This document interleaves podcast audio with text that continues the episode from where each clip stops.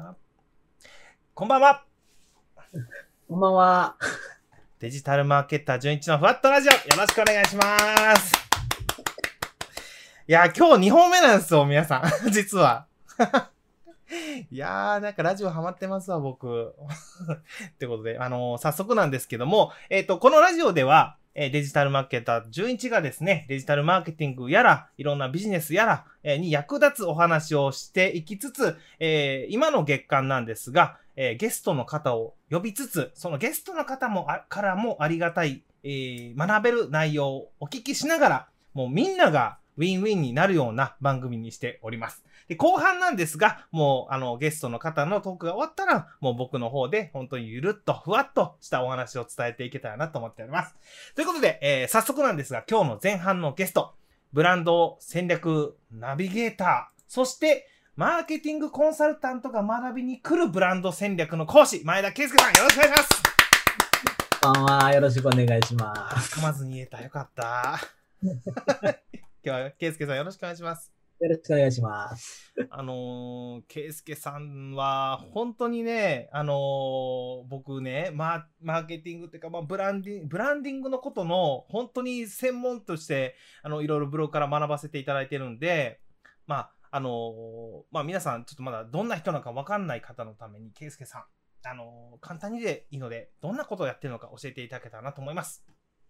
はい。ただいまご紹介に預かりました、前田圭介です。肩書きとしては、ブランド戦略ナビゲーターっていう肩書きに、させてもらってます。ナビゲーター、はい、そもそもナビゲーターとして、コンサルティングだけじゃなくて、コーチングもすれば、セミナー講師やったり、ティーチングもしながら、すべての技術を使いながら、0歳から中小企業規模、の、B2B と、あとは、一人起業してはる人、一人単独じゃなくても、3人ぐらいまでの組織の人を対象に、いわゆる、ブランドの作り直しだったりとか、リブランディングってしてしまうと、どうしてもブランドを作り直すとか、ゼロからもう一回やり直すっていうことになるんですけど、で、アップブランドっていう言い方をしてて、アップブランドものに、ちゃんとした、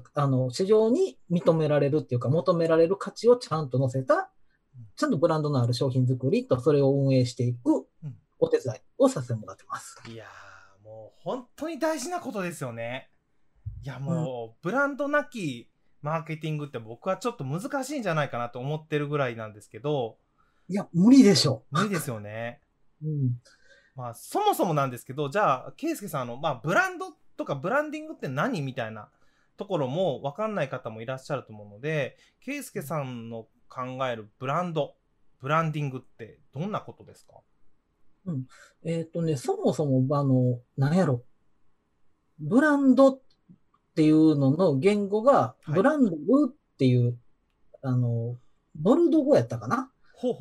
が言語になってくるんですけど、もともと牛とかを飼ってはった人たちが、牛に自分、この牛、僕の牛よって言って、焼き印をしてたんですよ。ああ、なんかありますね、そういうの。はい。そうそう、今でもまだある、今数字になってるのかな、今。で、その焼き印のことをブランドルって言って、ブランドっていうものの、識別するための目印みたいなもので始まってるんですよ。なるほど、牛のね、なるほど、なんか格付けじゃないですけど、だからこれ僕のよっていう、名前書いたみたいなもんですよね。誰なのか分かるっていう。だから認識してもらうためのツールやったんですよね、最初は。認識してもらうためのツールが、そのブランドルというものだったんですね。で、それが発展してブランド、いわゆるそのものの、今の世の中になってくると価値とかに変わってきてるんだけど、でそれをどう伝えていくかっていうのがブランディング。なるほど。じゃあそのものの価値をどう伝えていくかっていうのがブランディングと。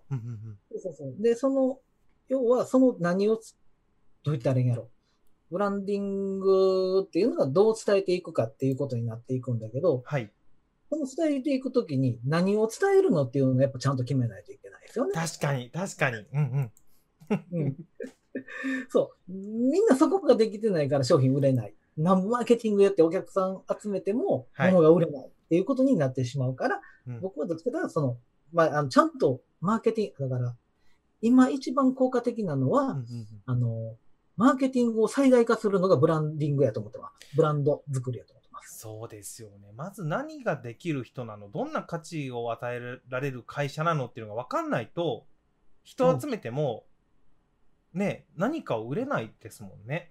売れないですね。こうていいかどうかが分かんないですよね、お客さんが。そうですね、うんうん、なるほど。それがじゃあ、まあブランディングと呼ばれるものだと。そうですね。ブランドを伝えていく行為で、広い意味でね、マーケティングってもうビジネスに関わることすべてがもうマーケティングって今言われてる世の中なんですけど、はい、このマーケティングの考え、マーケティングに対するブランディングの考え方って、うん、制定したのがアメリカのマーケティング協会なんですよ。おー、マーケティング協会が、マーケティング協会がブランディングの定義をしてるんですよ。ほうほうほうほうほう。でもブランディングを専門に見ていくと、うんうん、このブランディングっていう行為自体が、うん、いわゆるブランドを構築していく過程において、うん、3番目の行為になるんですよ。ほう、順番的にってことですか？ 1 番、2番、3番目ってことですか？そうそう。そっから始めようとするからみんなうまくいかなかったりすることがすごく多くて、さっき言ってた、ブランドっていうものでどういうものなのかっていうのをまず理解する基礎知識が必要で、うんうんうん、はい、それを持った上で自分の商品をちゃんとブランド作り、うんうん、ブランドデザインっていう言い方してるんですけど、うんうん、ブランドをデザインしていく。で、そのデザインしたものをマーケティングを使って伝えていくのがブランディング。そうか。考えると3番目からこう、うん、やる方としてもううまくいかないよねっていうのは。なんか本当に僕もね、まあ、そのあたりも関わらせていただいてるんですけど、まず自分が何者かとか自社が何が得意なのかって分かんないうちからなんかマーケティング始めようとしてる方すごい多くないですか？めちゃめちゃ多いですね。ね、うん、多いです。ほんまに多いです。まあ、なんか探り探りやりつつ自分のブランドを見つけていくっていうのもありなのかなと思うんですけど、まあ、最短距離ではないなと思ったりするんですよね。うん、最短距離ではないし、めちゃめちゃ回り道ですね。ね。で、ね、一回その工程を踏んで作ったとしても、絶対作り変えないといけないんですよ。絶対一発で当たることが絶対ないから。うん、そうですね。そんな天才世に存在しないんで。まあ、そうですよね。うん、なるほど。じゃあ、まあ、圭介さんが、まあ、いろんな方とかいろんな会社の、まあ、ブランド戦略を立てていくときに、まず、することって言ったらどんなことなんですか？ブランディングにも内部ブランディングっていうのと外部ブランディングっていうのがあるんですよ。外部ブランディングっていうのはいわゆるマーケティングを使ってお客さんを集めて伝えていくっていう行為になるんですけど、うん、はい、僕が一番最初に手をつけるのは内部ブランディングの方。内部なんですね。内部。B2B であれば、その組織内、人材育成っていうところから始めます。それが商品を売る人を育てる。ああ、そうか、うん。なるほど。どう育てるんですか？めっちゃ聞いてしまう。いいんですか？こんなノウハウ聞いても。いや、もう基本研修と、コーチング。まあ、それしかないよな。そうね。で、うん、このコーチングとかも、はい、僕、機能診断とかもやってて、自動で機能と価値観っていうので、うん、その人が持ってる価値観とか価値基準とか気質みたいなのを判断して、うん、適材適所への部署替えまではしてもらうこともあります。そっか、なんか左脳型とか右脳型とかありますもんね。うん、やっぱり行動に特徴があったりとか、うん、得意なパートってあるんですよね、人それぞれ。ある程度ですけど。ありますね。そこで力を生かしてもらえれば一番効果が発揮できるのと、はい、うん、でやっぱり自分の商品をまず知るっていうことに、うんうん、やっぱそこってみんなで一緒に研修なり何なりをしないと理解できないですよね。うんうん、理解できないですよね。いきなり売ってこい言われても売れないですもんね。で、企業さんで面白いのが、その、うん、企業理念の浸透とかもあるんですけど、はい、自分どこの商品がどこが良くて売れてるのかっていうのを社内全員に聞くでしょ。うんうんうんうん。ね、全員バラバラなこと言うんですよ。そっか、ちゃんと軸が分かってないんだみんな。効率悪っていう話でしょ。うんですね。うん。たまに稀に一部署の、うん、一部の年齢層の人たちだけが同意見を持ってるとかね。ああ、なんか一緒にそういう勉強会がしたんかもしれないですね。そうそうそう。たまたまね。そう、たまたま一緒にやった、最初の頃にやった、勉強会なり、ね、うん、打ち合わせで一緒に商品開発した人たちだけが分かってる。そっかそっか。いや、そういうのって本当でも、組織大きくなればなるほど、そのね、商品価値というか自社のね、良さというのをしっかりと教育しないと、全員がバラバラなことになってしまいますもんね。うん、そうですね。で、事実バラバラになってるところがほとんどですよね。いや、そうですよ。僕のなんか元の会社とか見てたらそうやなと思ってしまいますね。何がうちの売りなんかなと思いながら、セールスをしないといけないっていうのは辛かったですね。そうそう。売るのが難しくなってくるんで、やっぱそこほんなら、ね、うん、整えて、はい、ちゃんと言葉として明確にしてあげれば、うん、みんなそこ目指して売れるようになるから、うん、まあそれはちゃんとね、市場を見て、価値のあるものにしとかないと、需要のあるものにしとかないといけないですけど、はい。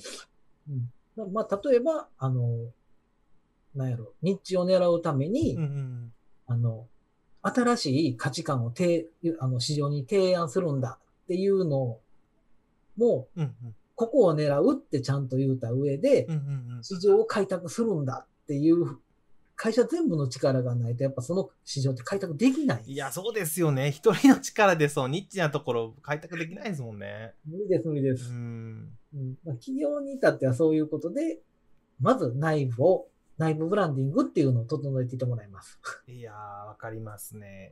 じゃあ、まあ、企業の場合は、その内部のブランディング、まあ、人材育成とか教育から始めるということなんですけど、まあ、多分このラジオを聞いていただいている方の、もしかしたら多くが個人でも何かやりたいって方が多いと思うんですけど、じゃあ、個人の場合は、何から始めたらいいですかね。一緒。内部ブランディングから始める。ですよね。要は、うん、自分を知ろうって、まず、そこっすよね。そこです。で、商品作りなんてぶっちゃけ言うたらめちゃくちゃ簡単なんですよ。はい。わかります。サラリーマンやってる人であれば、今やってる業務を自分の会社に売らずに、よその会社に売ったらそれだけで商品になるんですよ。うんうんうんうんうんうん。ってことは、まあ、僕本当に多いんですけど、今自分が何したいのかわかんないとか、方向性に迷ってるんですって方は、まず本当に自分の棚卸しじゃないですけど、なんかそこから始めないとダメってことですよね。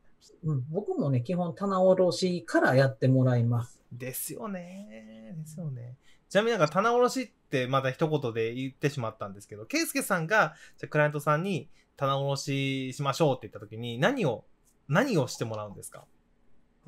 僕が普段、お伝えさせてもらってる内容の中に、はい、どんなことでもね、成果とか、結果とかを出そうと思ったら、3つのものが必要だと思ってるんですね。3つのもの、はい。で、これがよく言われる、マインド。マインド、大事ですね。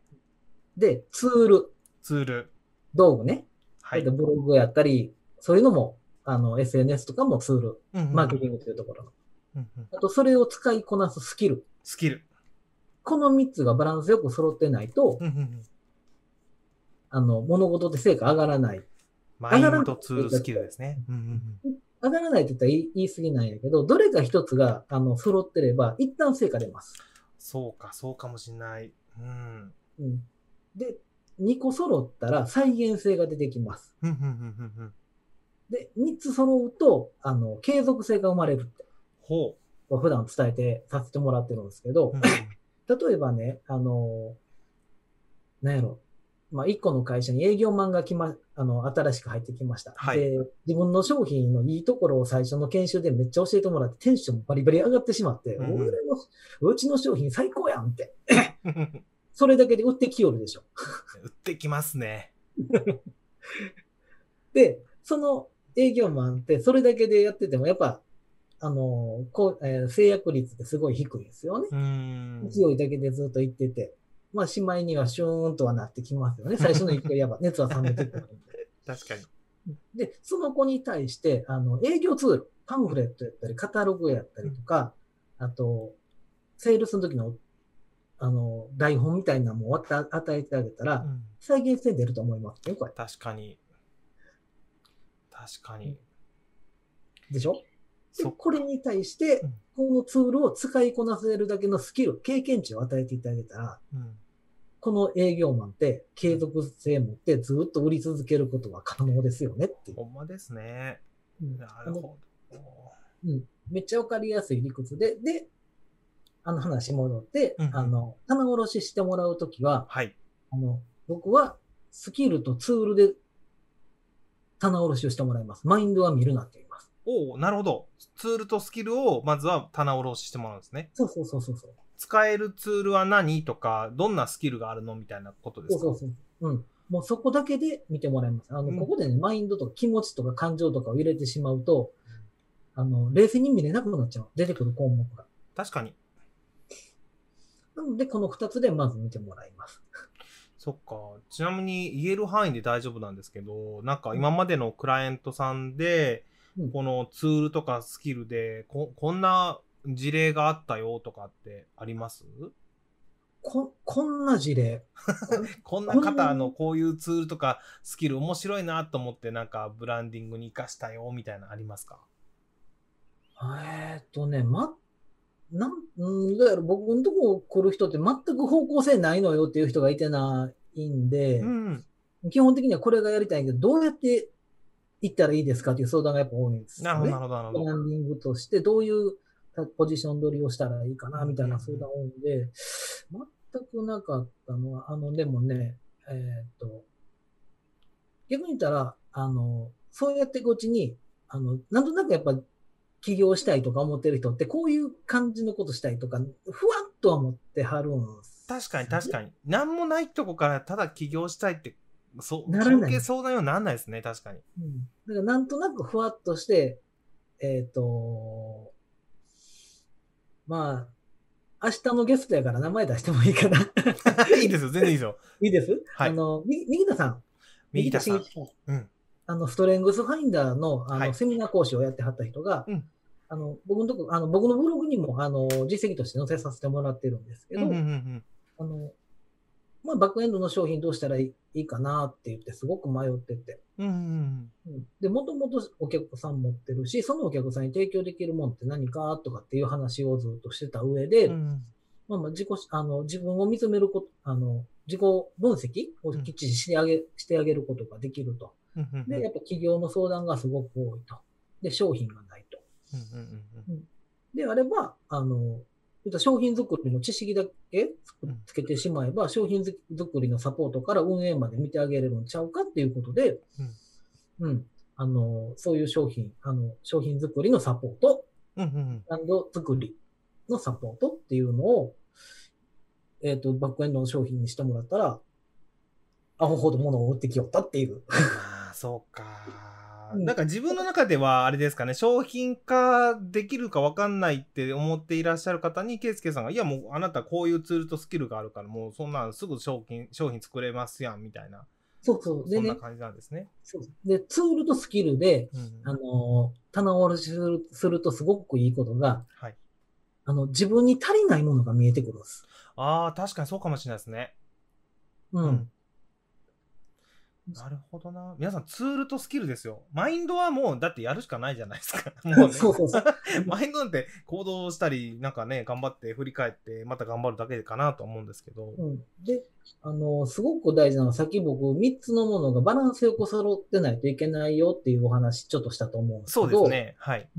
マインドってね、気持ちじゃないですか。気持ちやったり、自分の心のものやったりとか、するじゃないですか。心とか気持ちってめちゃめちゃ揺らぐんですよ。わかりますよ。もうだって、家庭の状況ですっごい左右されたりしますもんね。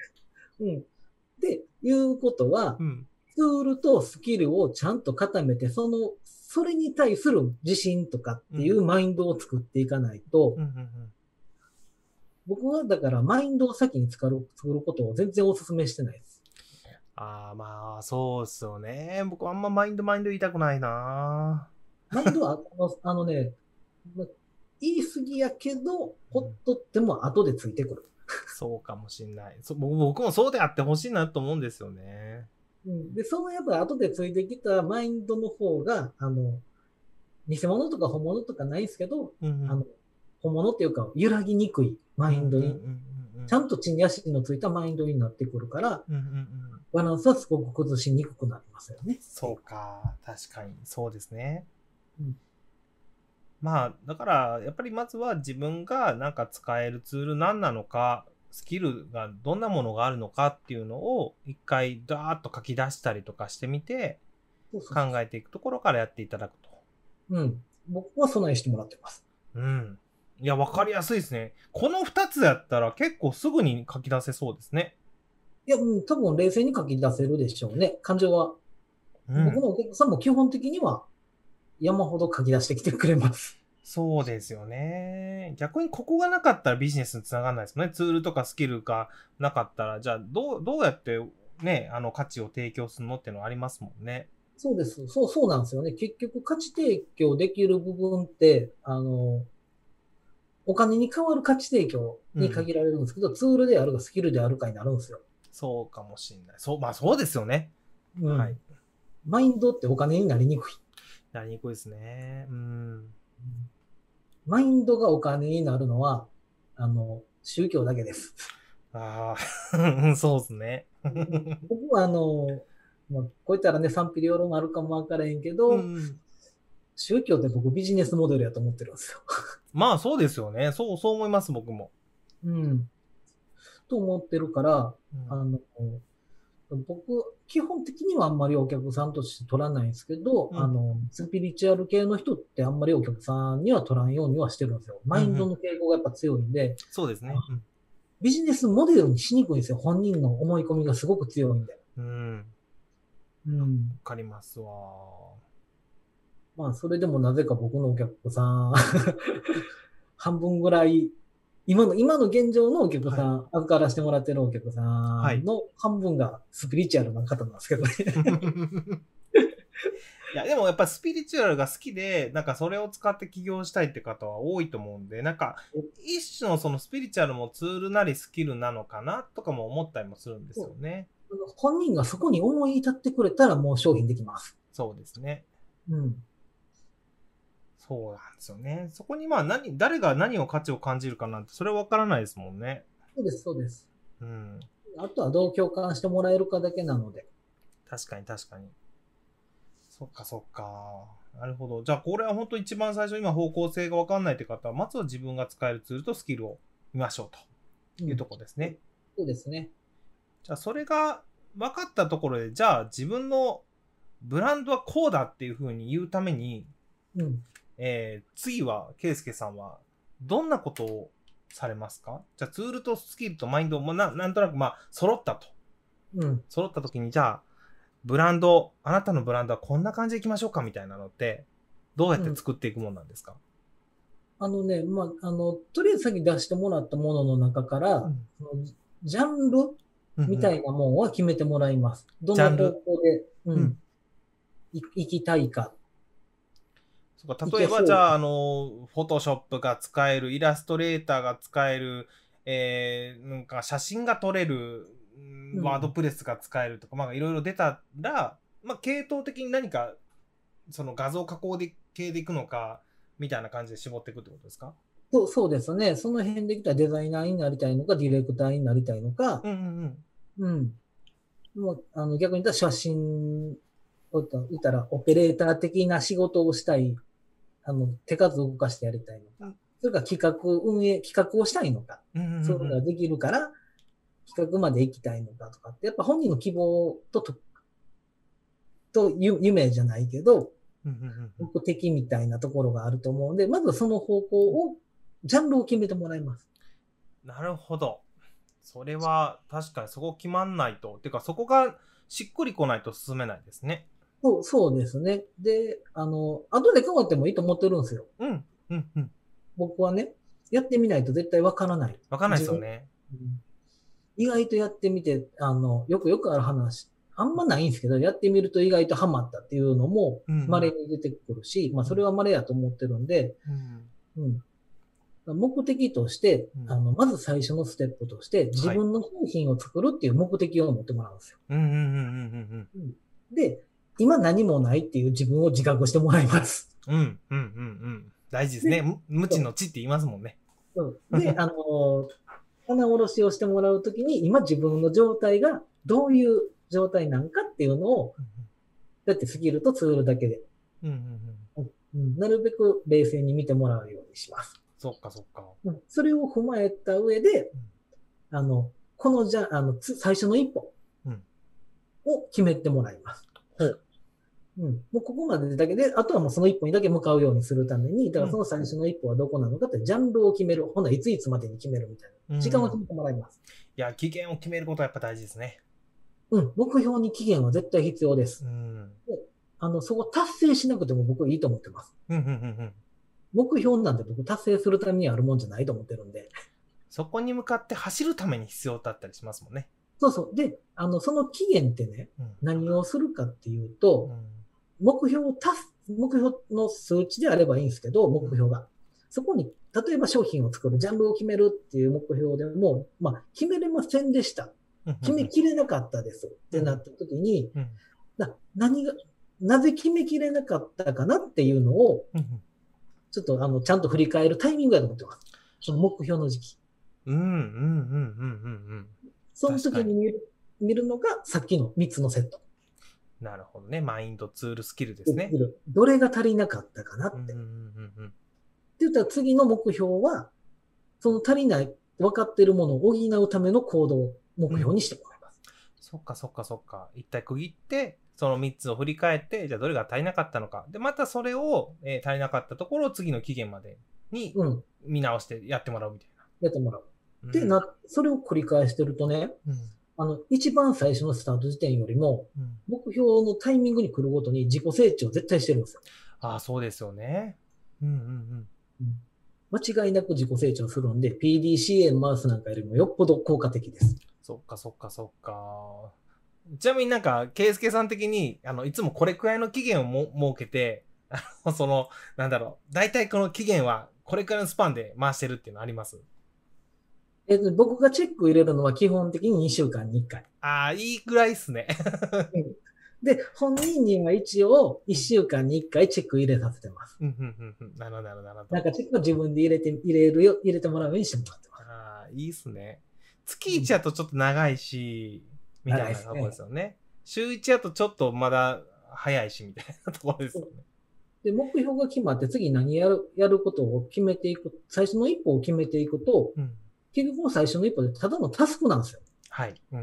スケジュールに組み込まれたタスクなんで、あとはやるかやらんかだけの話になってくるので、そうですね。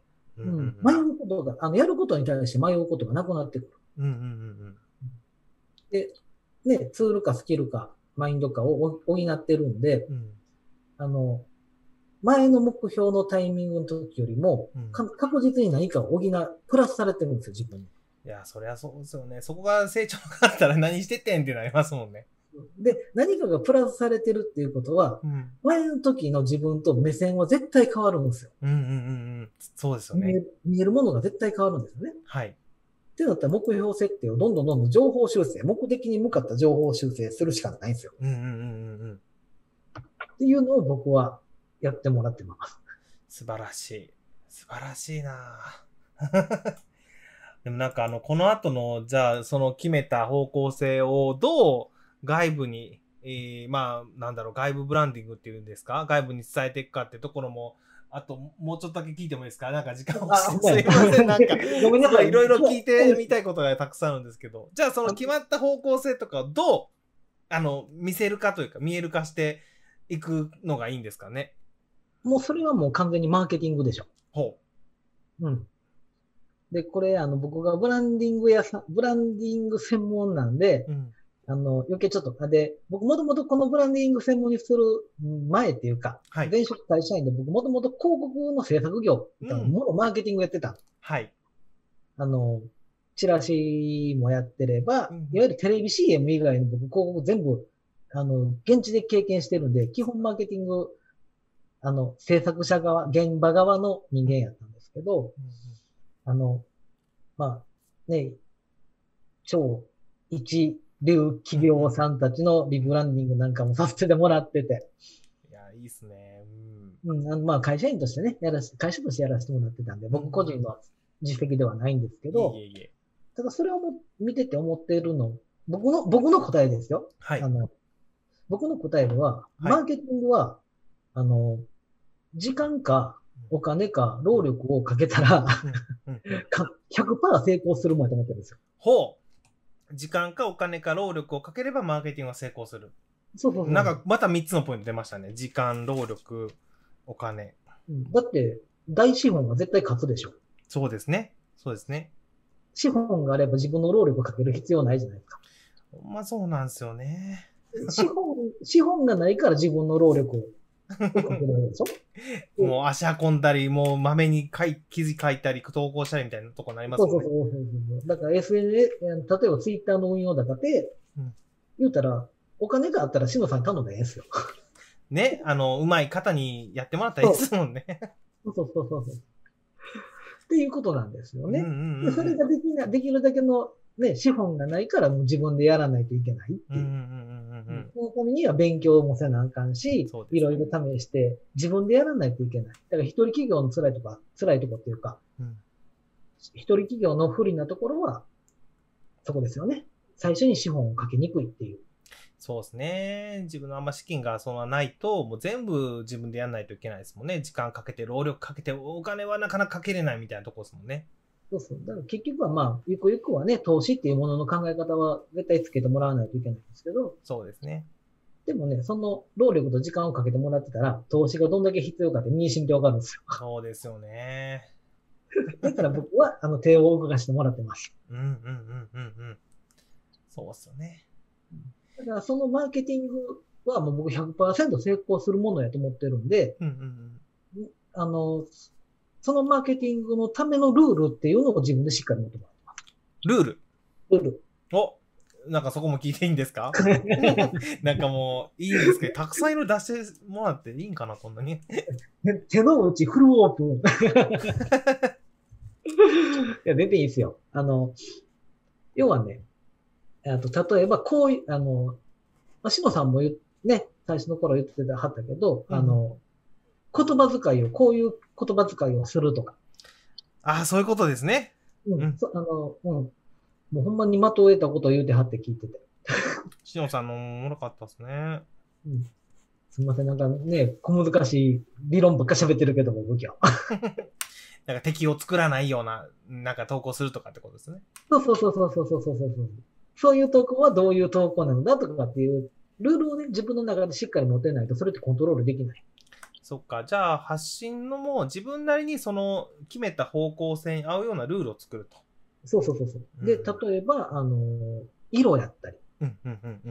ブログの色、例えば、あと、なんやろ、YouTube に出るときの衣装の色やったりとか、印象に残させるための色使い。ブランディングにすごい色っていうのは印象残ってくるので。確かに。そういうもののルールやったりとか、ポスターとか、まあ、リアルの広告でポスターとかに使う書体をもう決めてしまうとかね。あ、書体もありますね。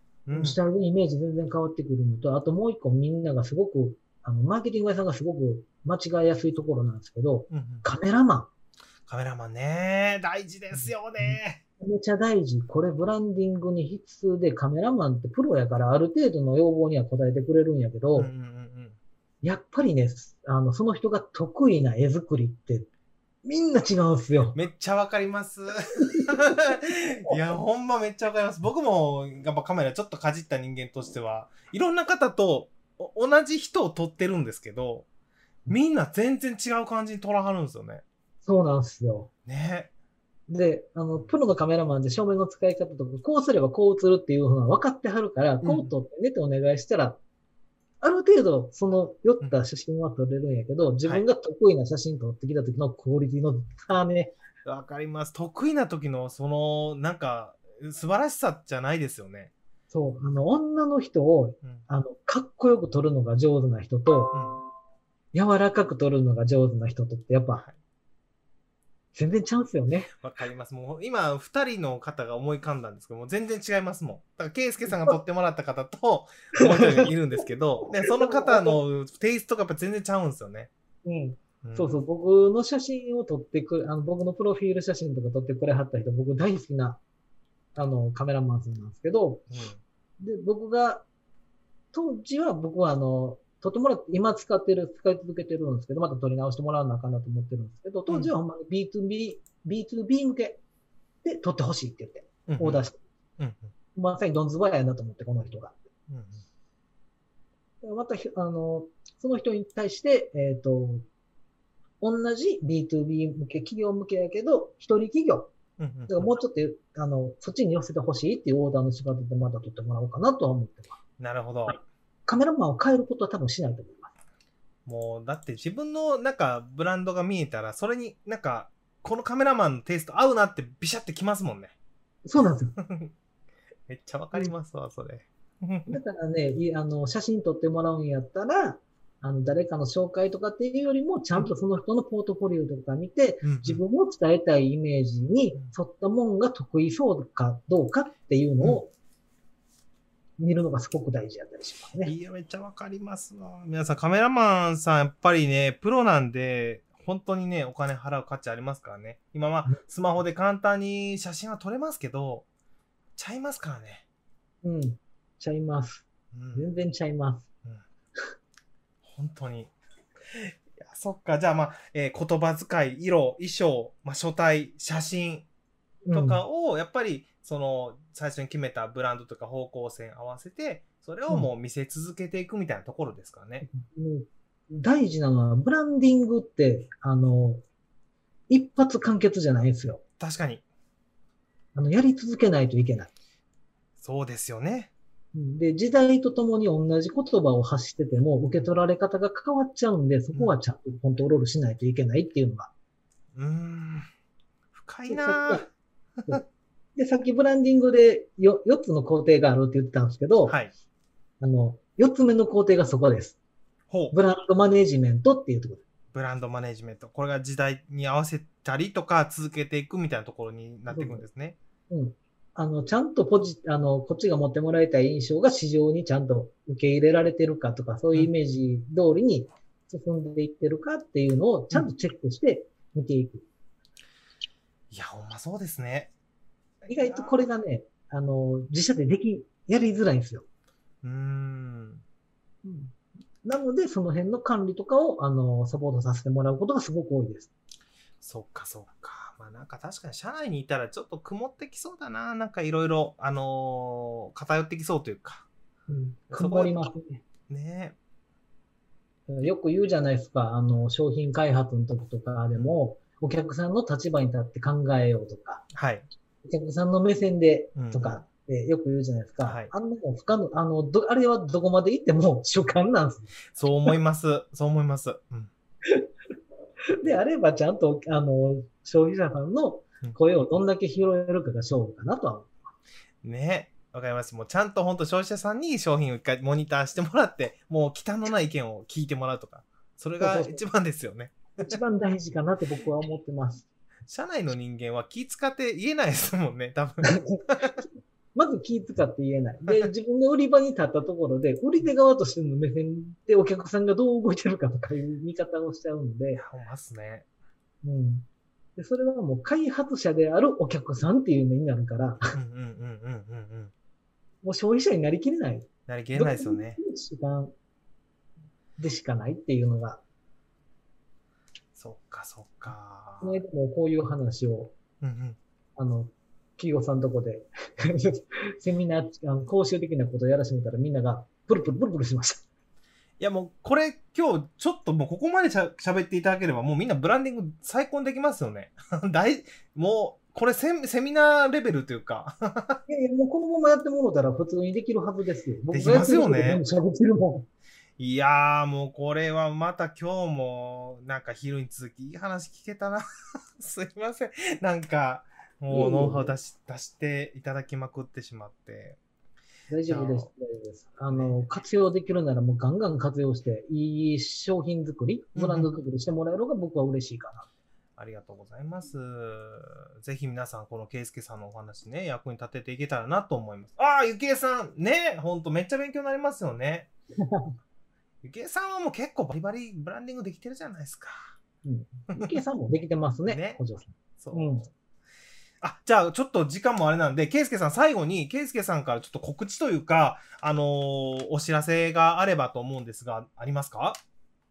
今週です。今週の13日の水曜日から、オンラインバー。オンラインバー楽しそう、うん、を、始めます。これは、圭祐さんのこういう話が聞けるんですね。うん。多分、もっと細かい話とか、突っ込んだ話とか、することが出てくるだろうと想定してますっていうか、それができればいいなと思ってて。しかもこれ、めっちゃ安ないですか？だからほんまに相談できるわけですよね。もう別に全然相談しに来てくれたら全然 OK です。いやーもう毎週一応水曜日固定で、うん、9時から、0時まで開けとこうかなと思ってます。はい、夜9時から夜21時から0時までオンラインバーを圭祐さんされてると、うん、まあ、お話の内容は今みたいなブランディングの相談とかお話もありだし、うん、恋バナもありだと。全然ありです。で、多分その場に居合わせた人からの意見とかも聞けるから、もっと面白い話になってくるんちゃうかなって。確かにな。うん、思ってます。だから僕一人じゃなくて、うん、同じ立場で聞いてどう思うかとかっていうのも、で、基本、お酒片手に持ってきてください。フランクに行きましょうっていう。なるほど。これオンラインだから、お酒は自分で用意していただかないといけないと。うん、そうですね。でも、圭祐さんに、もう9時から12時まで、もう3時間ぐらいですよね。もう、聞きたい放題とか話したい放題。そうですね。全然話したい放題で。しかも、めっちゃ安くないですか？800円ですか？ 800 円です。で、タビカっていうサービスをちょっと通してもらうようにしてるんで、タビカ。決済がちょっとね、ややこしくなっちゃうと大変なんで。なるほど。うん。で、そこのね、運営費っていうか、で、10%とかなんか取られるみたいなことをちょっと聞きましたけど。まあ、それでも1000円切る値段になってればよしかと思ってます。いや、普通にコンサル受けるとなると、やっぱり何万もかかりますからね、普通はね。それがこのバー感覚で、バーってまたいいですね。お酒飲んでるから、なんか、ちょっと緩んで何でも喋れそうですもんね。何でも喋りそうですね。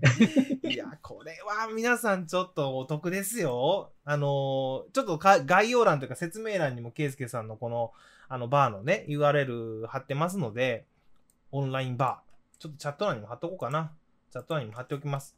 もしだから、このブランディングの話でちょっとなんか相談したいなとか、今日のお話だけではまだ、私はじゃあどうしたらいいのっていうね、いう方もいらっしゃると思うので、この、圭祐さんのオンラインバー、毎週水曜日の21時から0時。0時。はい。ですね。ぜひ。ぜひぜひ遊びに来てください。よろしくお願いします。お願いします。はい。ということで、今日は圭祐さん、もう本当に大ボリュームでいろいろ喋っていただきまして、ありがとうございました。一方的に喋っちゃって。いえ、全然楽しかったです。はい。じゃあ今日のゲスト、前田圭祐さんでした。ありがとうございました。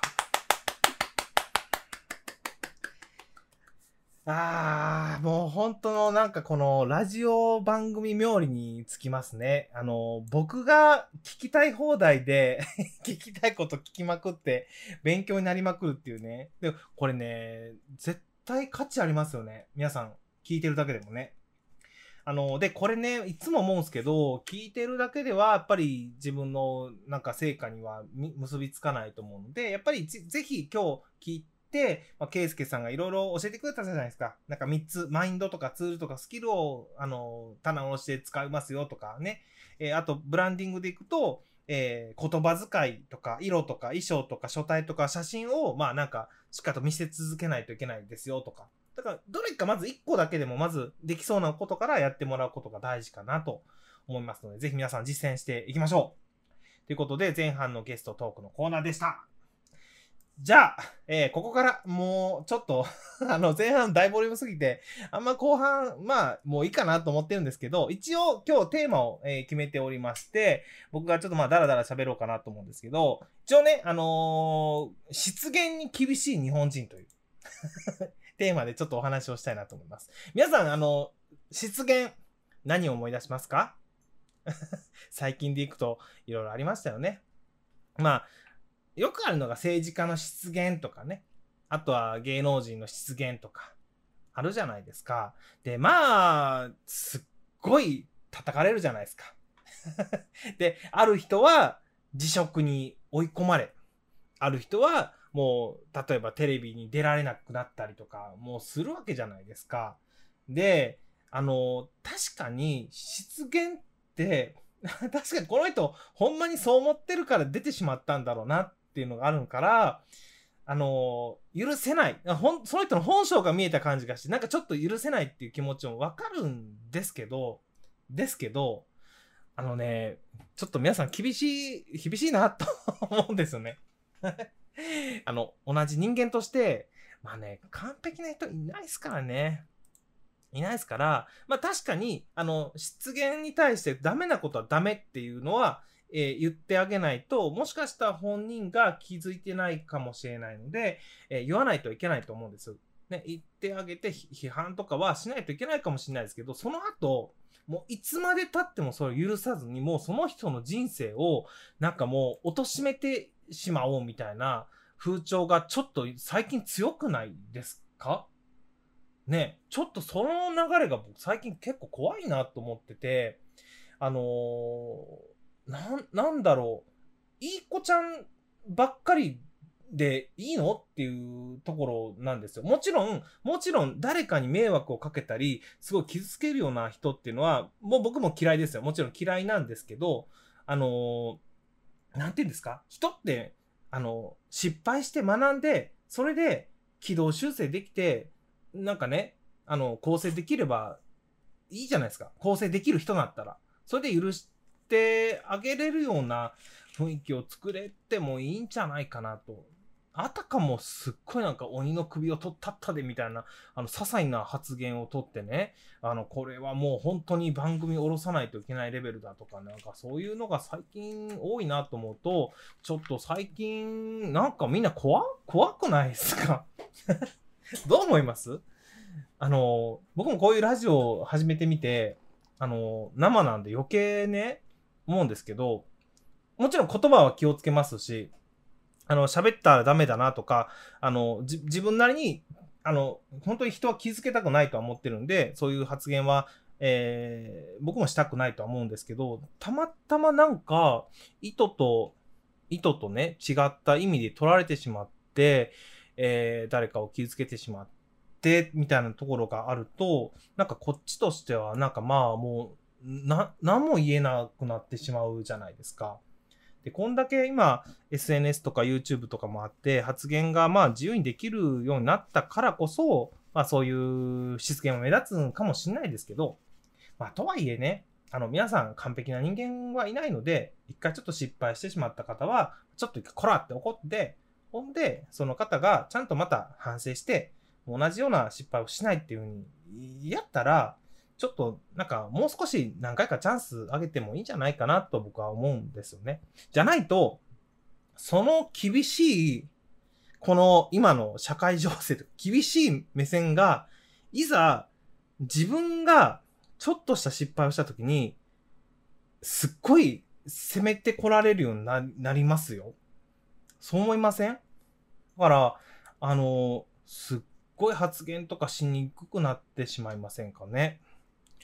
なんかもちろん悪いものは悪いって言わないといけないし、今まで許されてきてしまった、なんかパワハラとかセクハラみたいなのを許せっていうつもりはないんですけど、なんだろうな。関係ない方まで。直接言われてない方まですごい叩きに来るような、まあ、そういったところまでもしなくていいんじゃないかなと思うんですよね。なんか面白がって叩く人すごい増えてません？ね。なんかそれがね、ちょっと怖いなと。もう極論、もう最近僕本当思ったんですけど、不倫どうでもいいじゃないですか。どうでも。まあ確かにダメなことかもしれないですよ。で、自分がそのされたら、まあ僕も妻にされたら嫌ですよ。嫌ですけど、なんだろう。あなたがされたわけじゃないし。ね。で、もしかしたらその不倫してしまうの事情が、その家庭内であったかもしれないし、そういう事情まで、分からず、なんか、あの人不倫したからもう嫌だとか、もう最悪死ねとか、もうそういうのはなんか違うんじゃないかなと。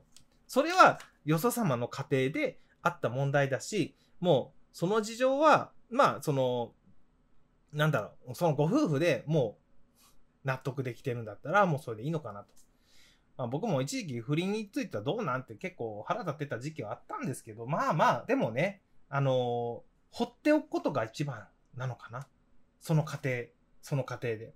で、そこで、まあ、うまいこと解決していただければ、もうあとは世間関係のない人たちが、なんか言ってもしょうがないのかなと思ったりするんですよね。ね。あ、メギシンさん、明日よろしくお願いします。確かにスケープゴートにされてる人最近大きい。なんかね、そうなんですよね。